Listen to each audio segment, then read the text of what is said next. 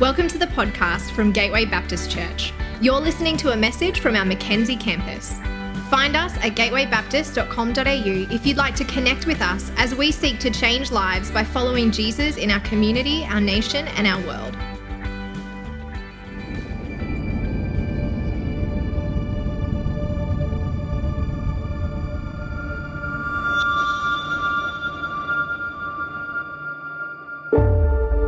Jesus often spoke to the crowds in parables. These stories of everyday people and everyday places point us towards a spiritual story, a heavenly reality, if only we would look to see.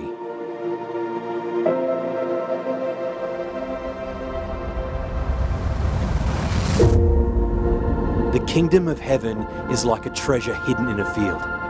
When a man found it, he hid it again, and then in his joy went and sold all he had and bought that field.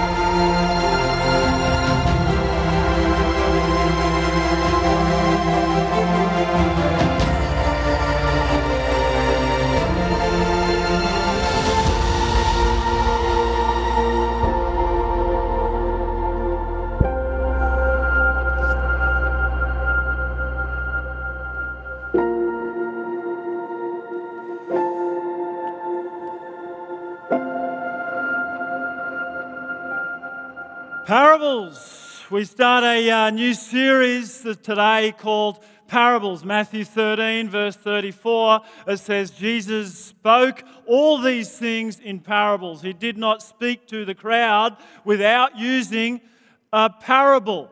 It was one of the key ways that Jesus uses to teach, and we're going to be talking about some of these parables over the next six weeks. Now, it's really important that you do not confuse parables with parabolas. Who remembers year 11 and 12? I spent you know half my life drawing parabolas.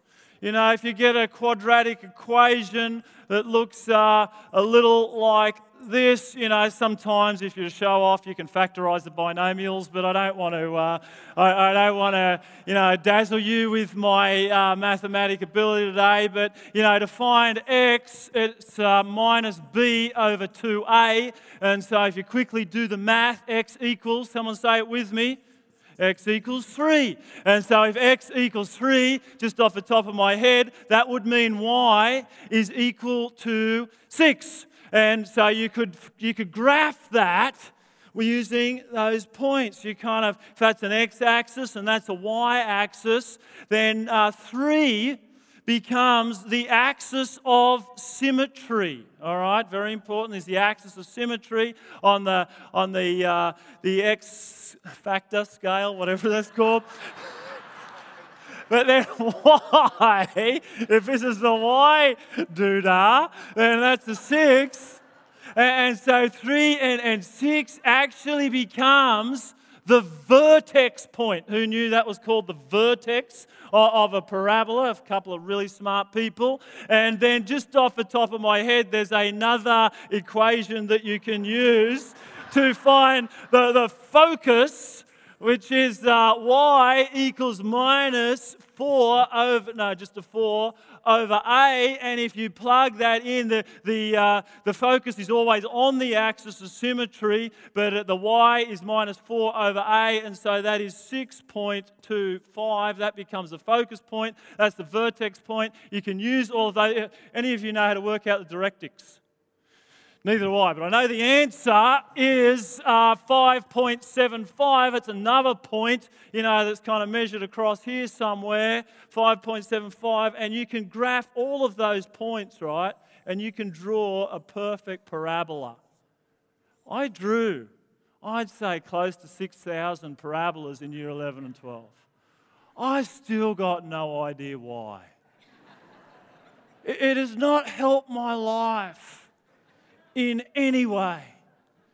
It's very important that we understand this morning. Who, who was looking forward to a maths lesson in church this morning?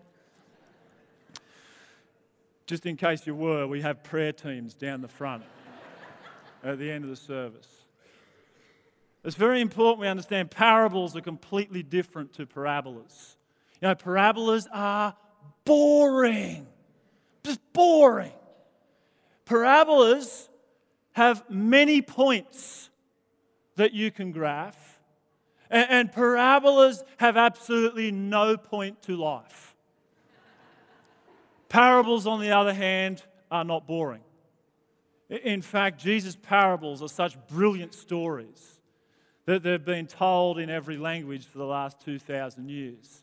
And even in our secular vocabulary today, doesn't matter where you go and you talk with a group of people somewhere in Australia who may never have walked into church, if you talk about a prodigal, people know that it means someone who is wayward in the family, or someone who is lost, someone who has wandered away from the family values. People understand what prodigal means. Why? Because Jesus tells these brilliant stories that are called parables, and one of them's about a prodigal son. If you're in a conversation with a group of people, whether they've ever been to church or not, and you talk about a Samaritan, everyone automatically knows that a Samaritan is good. Although, in their culture that Jesus was speaking to, that was not what they were thinking. He was turning their thinking upside down, but he told such a brilliant story that when we see someone stop to help someone, someone go the extra mile to be kind to someone, we say they're a good Samaritan. Why? Because Jesus told these brilliant stories called parables. It's got into our language, parables it says, Matthew 13, Jesus kept saying them in verse 35. It says, So was fulfilled what was spoken through the prophet. I'll open my mouth in parables and I'll utter things hidden since the creation of the world. God prophesied that he would send his son who would speak in parables and would uncover unseen or hidden spiritual reality. You see, parables are stories of everyday people and everyday places that point to an unseen spiritual reality. Jesus is using parables to, to reveal unseen spiritual truth, things, things that are hidden from our physical eyes. You know, many parables begins with the kingdom of God is like, or in Matthew particularly, it's the kingdom of heaven is, is like. And, and it's a kingdom that can't be seen. There's no physical boundaries. You know, there's nothing, there's nothing that you can point to and, and say, you know, there is the physical kingdom. It's an unseen spiritual reality. And so Jesus points to things that can be seen. Nature becomes a, a witness to the spiritual world. He points to things in nature, to people and to places, and says, The kingdom of God's like that. I want to help you understand this really important thing that's been hidden from your eyes. Parables make one simple point. Unlike parabolas that have got many, many points and complex equations, parables aren't allegories. There's not a hidden meaning in every single part of the story. That's not why Jesus is telling the stories. He's telling a really cool story to make one simple point, but with a very significant challenge to our lives. Because as I said, the parables are about the kingdom of God. And the kingdom of God is not something that we, we simply enter when we die, but the kingdom of God enters into us as we walk on the earth. And when there's a kingdom, it means there's a king. And so, for the kingdom of God to enter into us, it means that God becomes king. Now, Graham Goldsworthy, you know, put, the, put it like this to describe the, the kingdom of God. He says, God's people in God's place under God's rule.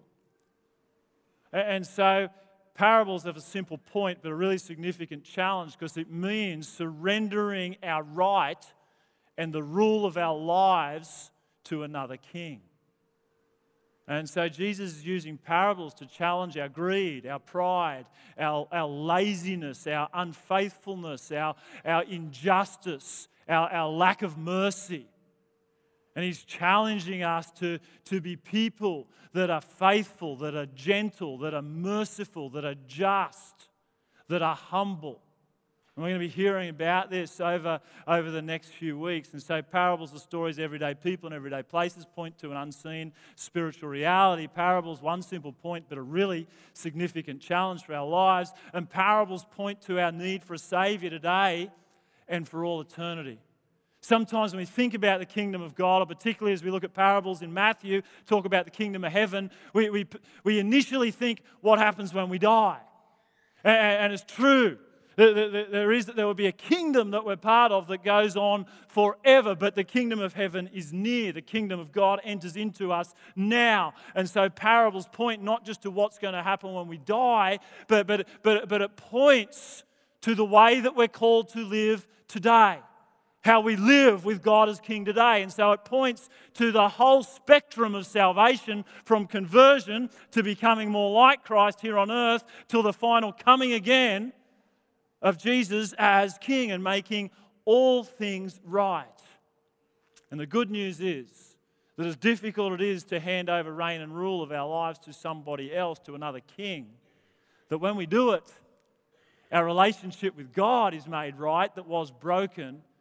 And as we begin to walk in it, the broken relationships and the broken world around us begins to get put in right order. It's why Jesus says we can pray, Your kingdom come here on earth as it is in heaven. And lastly, parables teach us to make the main point of life the main point of our lives. You see, we've got a God who came to earth, he actually knows what the main point of life is. And so he's teaching these parables to help us make the main point of life, the main point of our lives. Parables, no point to life whatsoever. Hasn't helped me for 27 years. I can still kind of draw one.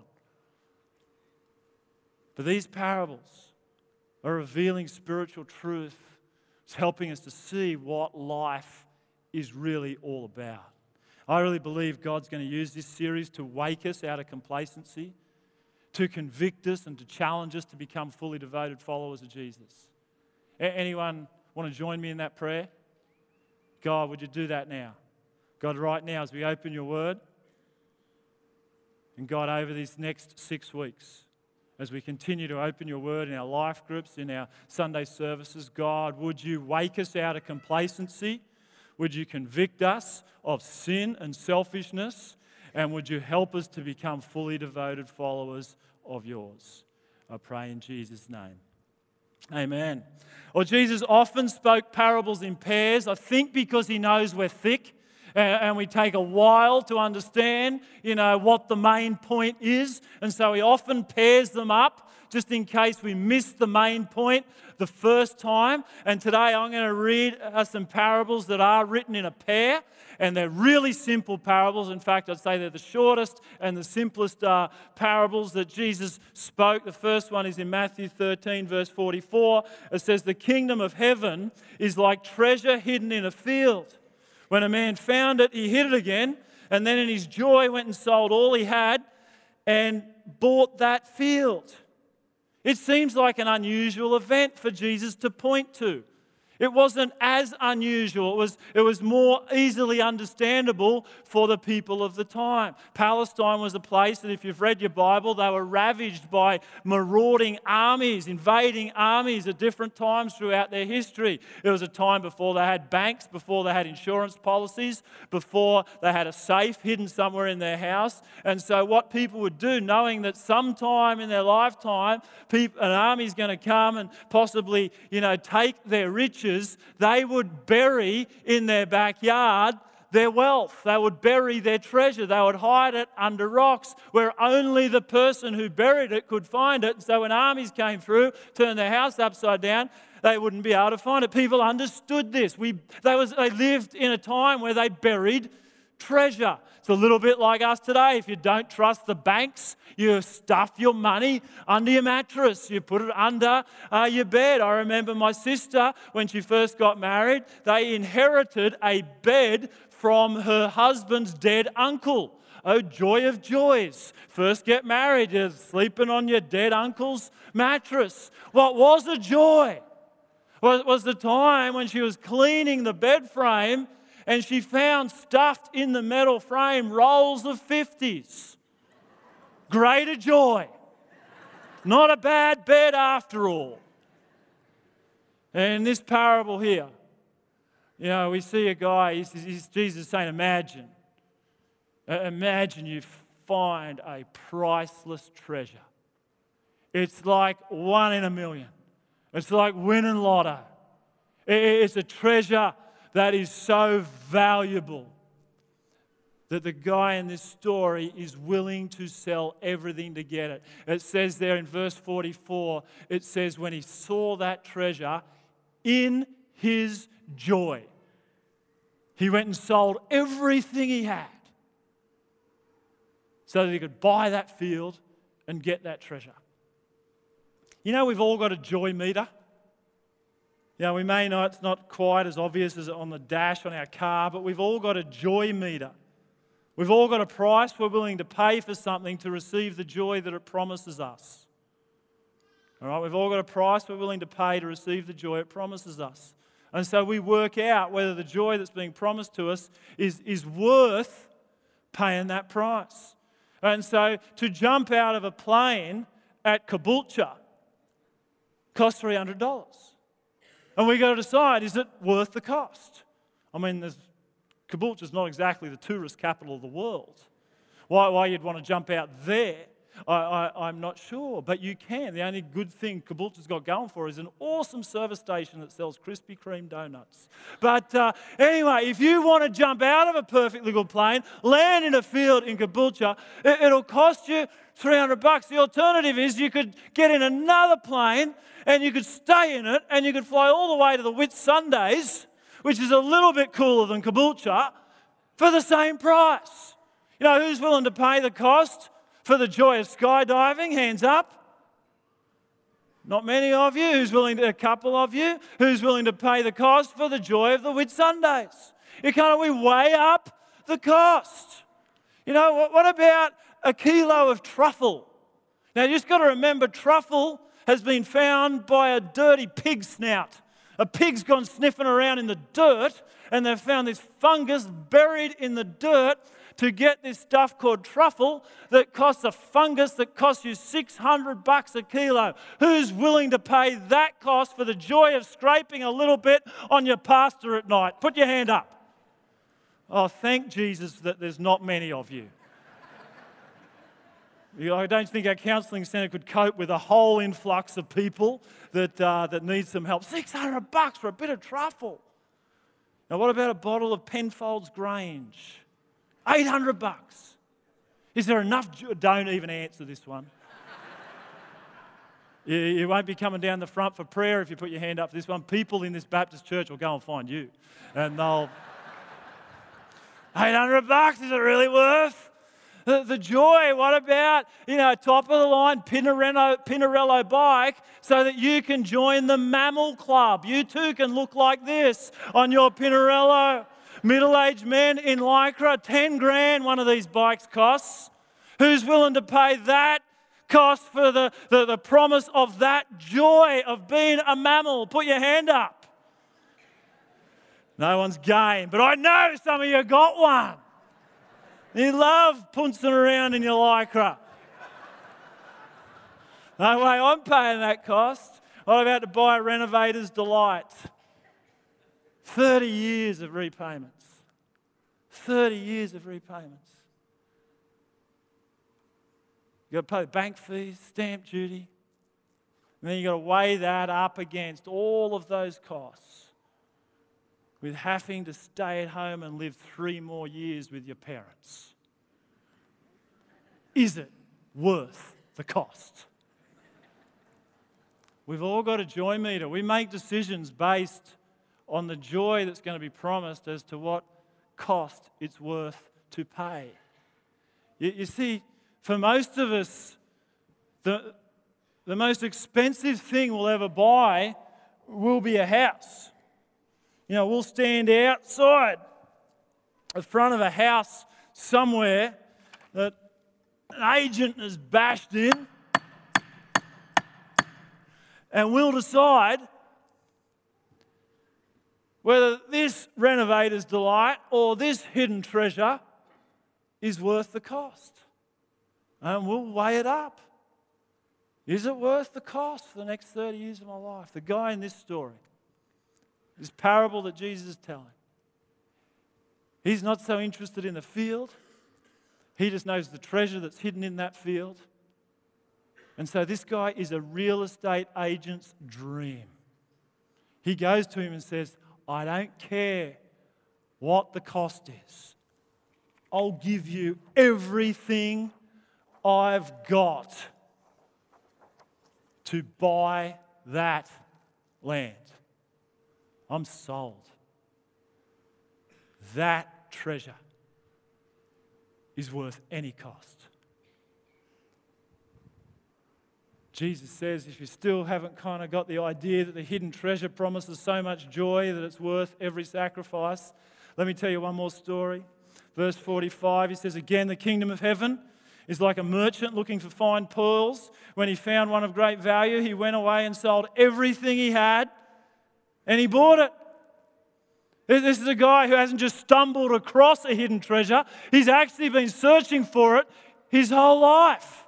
He's a guy who knows what it is when he's been looking for fine pearls and he's bought a whole stack of them throughout his life. But then he sees this treasure, he sees this pearl that is better, more beautiful than any other pearl he's ever seen. And remember, Jesus speaking into a context where at the time fine pearls were actually worth more than gold. He's saying when he sees a pearl that is better and more beautiful than any he's ever seen before, same deal, sold. I'll give you everything I got, everything I've amassed, everything I've collected, everything to have that treasure. Now, remember what parables are about. Point to everyday people and places to, re- to reveal an unseen spiritual reality. Make one simple point with a really significant challenge to everyday lives. They make the main point of life, the main point of our lives, and they point to a Savior both for today and for all of eternity. Know, the main point of these two parables is that the joy of knowing Jesus is greater than the cost of following him. In his joy, he went and sold everything, found something so good, so beautiful, so much joy, pay any cost. The joy of knowing Jesus is greater than the cost of following him. You, notice that Jesus doesn't try and sugarcoat the cost. They both point to the fact that this is a great cost if you want that hidden treasure. If you, if you want to receive the joy that it promises, there is a great cost. He doesn't try and, and kind of give you just a nice little sugar coated pull. He says there's a cost. But the joy of knowing him is greater than the cost of following him. Now, Mary worked that out. Now, Mary's the sister of Martha. Martha, unfortunately, has gone down in history as the great complainer. You know, I reckon Martha got the raw end of the stick, all the task oriented people in the room. We look at Martha, who's just slaving away to serve Jesus, and go, that's not fair that everyone's pointed at her in that way for the last 2,000 years while Mary's just sitting on her backside at, on Jesus' feet, just lapping it all up. But really important moment. When Jesus allows Mary to sit at his feet, he's saying, She can be my disciple. That was unheard of for women at the time. They didn't get to do that. Jesus, the Son of God, saying women get to do that. Mary gets to be like all the blokes and be in my presence and receive my good news. Not only that, but Jesus had also raised her brother Lazarus from the dead. Lazarus, the original dead man walking, he's been placed in the tomb. Jesus rocks up. Mary's distraught. She loves. Some of you would be maybe not as upset as Mary if your brother died, but Mary's distraught. She loves her, her brother. And Jesus says, Lazarus, come out. And he walks out alive. And Jesus turns up at Mary's place for dinner another time. And it's just before he's about to go to the cross. And Mary, it says in verse 3, takes an expensive bottle of ointment or perfume and pours in John chapter 12, verse 3, and pours it over Jesus' feet, washes his feet with a hair. And the word expensive is the same word used in Matthew chapter 13 about the expensive pearl. It means exceedingly precious, more precious than anything anyone anything else that you own. It was the most expensive thing that Mary owned. So expensive, in fact, that Judas in verse 5 says, why wasn't that 300 denarii bottle of perfume sold and given to the poor? Now, the average worker at the time earned one denarii a day, and that means that for a six day a week worker, which most people were, the year's wages. This, this was Mary's nest egg for the future she's holding in her hands. But she decided the joy of knowing Jesus, of being in his presence was far greater than the cost of worshipping him, of following him. She pours out her future on his feet and worships the Savior of the world. Telling your people, the joy, when you really get to know him, the joy of knowing him is greater than the cost of following him. Paul worked this out. Paul's a little bit like the fine pearl merchant. Pearl had a, Paul had, it's hard saying Paul and pearl in the same sentence. I can draw parabolas, but I can't do that. Paul was a little bit like the pearl merchant. He'd amassed some really good things in his life. He actually says in Philippians chapter 3, he says, I got the perfect pedigree. He, says, you know, circumcised on the eighth day, I was, um, what does the next bit say? Uh, of the people of Israel, the tribe of Benjamin, a Hebrew of Hebrews. He's saying, I got the perfect pedigree. And then he goes on to say, I'd also, before I met Jesus, had unparalleled performance. No, no one had done more than me to please God. He, says, As to the law, I was a Pharisee. As to zeal, I was a persecutor of the church. As to righteousness under the law, I was absolutely blameless. Paul had accumulated some fine pearls in his life perfect pedigree, unparalleled performance. A man that's been seeking God his whole life, and he didn't stumble upon the treasure, the treasure went and found him. He was walking on his way to Damascus, and the resurrected Jesus just knocked him off his bike. Completely transformed his life. And this is what Paul goes on to say of his perfect pedigree and his unparalleled performance. He says, I now consider everything a loss because of the surpassing worth of knowing Christ Jesus my Lord, for whose sake I've lost all things I now consider those things garbage that I may gain Christ and be found in him. And then in verse 10, he finishes this bit by saying, I just want to know Christ. I just want to know him. Even if it means sharing in his sufferings, I want to know him.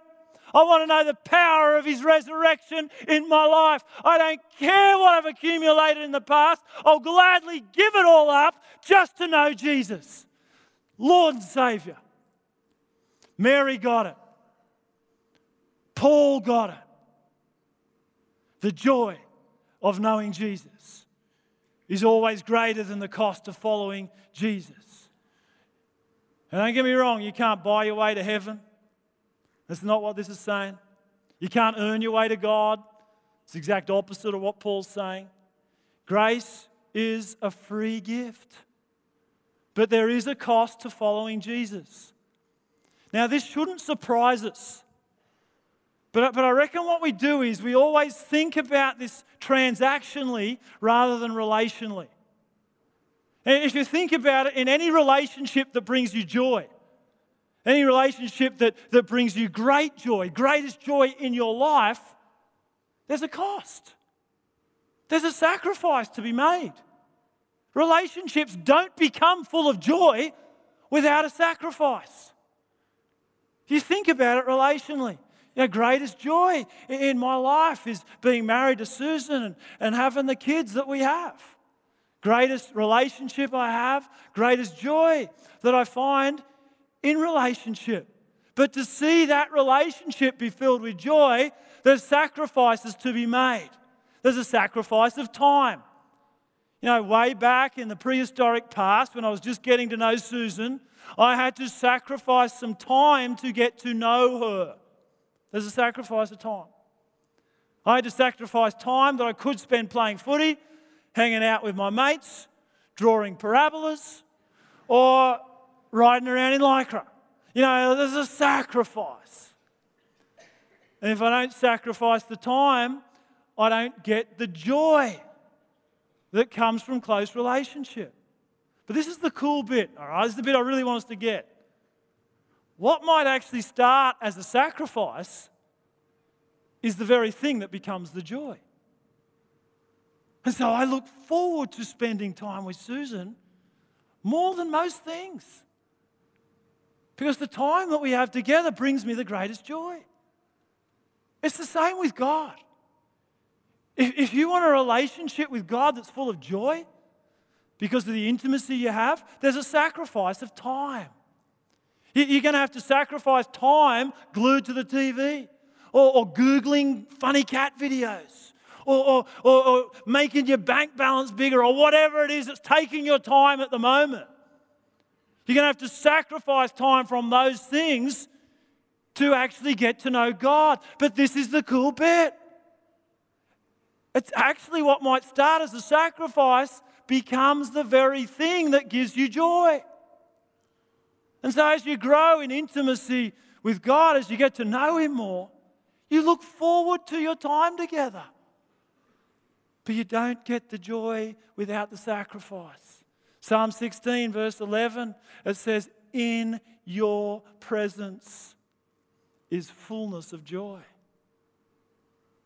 The psalmist got it. There's a sacrifice of time to know joy in relationship with Jesus, there's a sacrifice of treasure. Who knows that having a girlfriend or a wife is very expensive? Just put your hand up if you know that. It is. I, re- I remember being in another relationship with a girl other than Susan, and she broke up with me.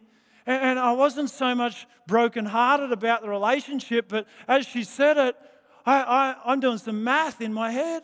I'm thinking, I took you on four dates, twice to the movies, twice to dinner. You owe me $137. it's expensive having a girlfriend. As you have a wife, you've got to start to invest in a ring, and you might start to invest in a home because those things are going to bring you joy. But we all know if you've been married for a little while that your money is no longer just your own. You know, what's mine becomes hers, and what's hers is still her own. But actually, someone, someone stole Susan's credit card during the week, but I actually didn't bother reporting it to the police because the thief was spending less money than Susan. But... That's it. I got, I got a bunch more, but I'm going to stop there.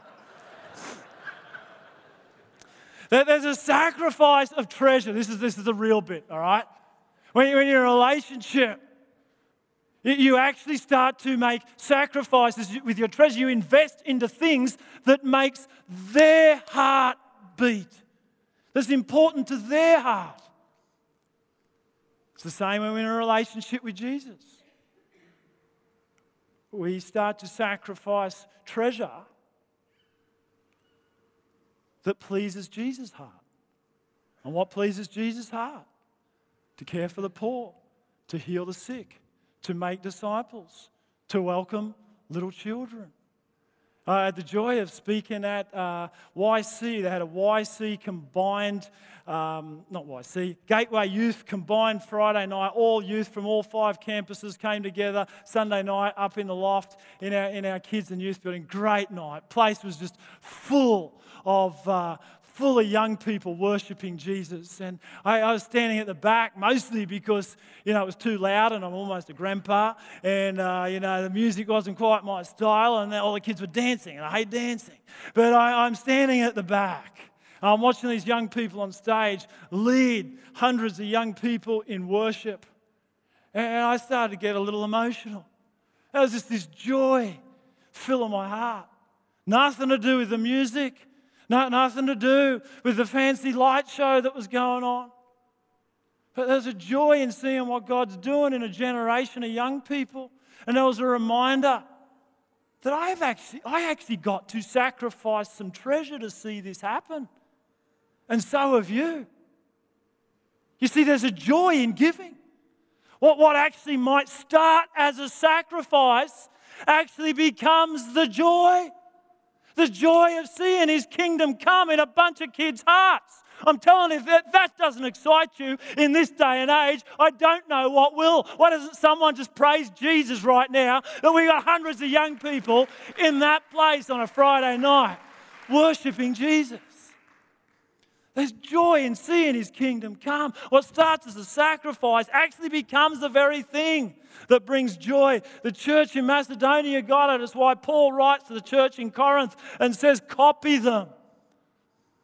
He says, out of, out of the poverty that they were living in, there was an overwhelming joy, and they gave with a rich generosity. There's joy in giving. You don't get the joy without the sacrifice. There's a sacrifice of time, there's a sacrifice of treasure, and lastly, there's a sacrifice of entitlement. I really wanted three T's, and so I kind of found one. With entitlement, you know, for a marriage relationship to work, there's a sacrifice of entitlement. You know, when Susan and I get into a spirited discussion, uh, it's what pastors have when you fight. We, we, don't, we don't fight, we have a spirited discussion. That's not true. We fight, right? When we fight,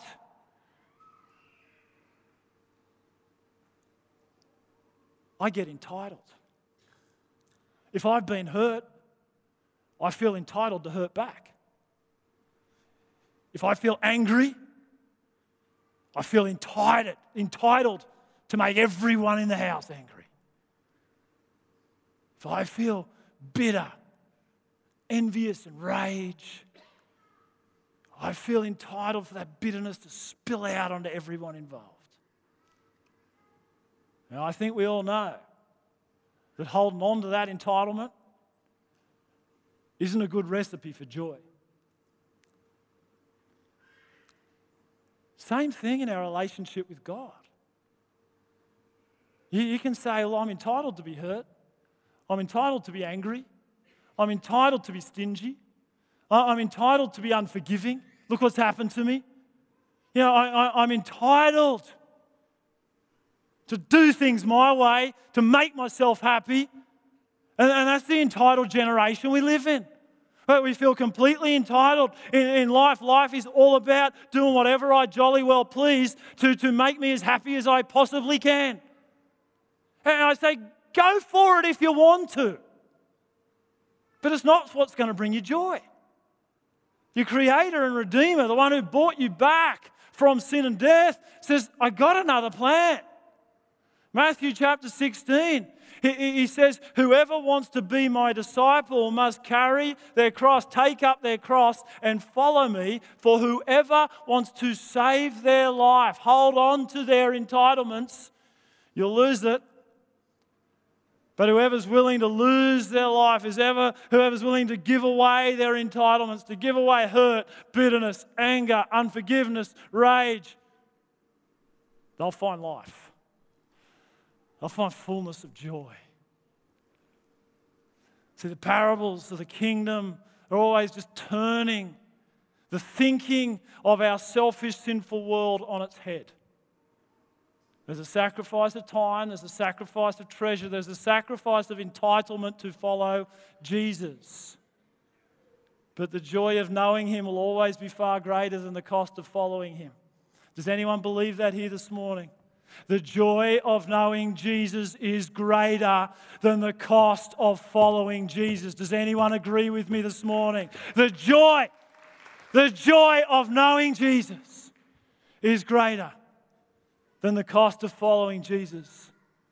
You can hold on to your entitlement, but joy is not in entitlement. Joy is in surrender to the one who gave everything for you. You know, some struggle to surrender to Jesus as Savior. They say, I'm okay, I'm a good person. Surely good people go to heaven. I don't need a Savior. Maybe that's you this morning. Maybe God's changing your mind this morning because your joy meter's not that full. Some struggle to surrender to Jesus as Lord and King. We say, hey, I'm doing my life my way.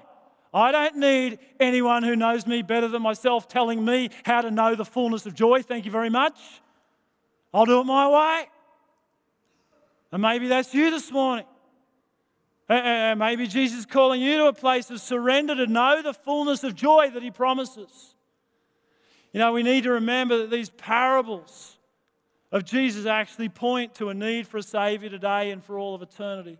And we have a Savior who knows, He knows personally what it's like to find great joy in great sacrifice.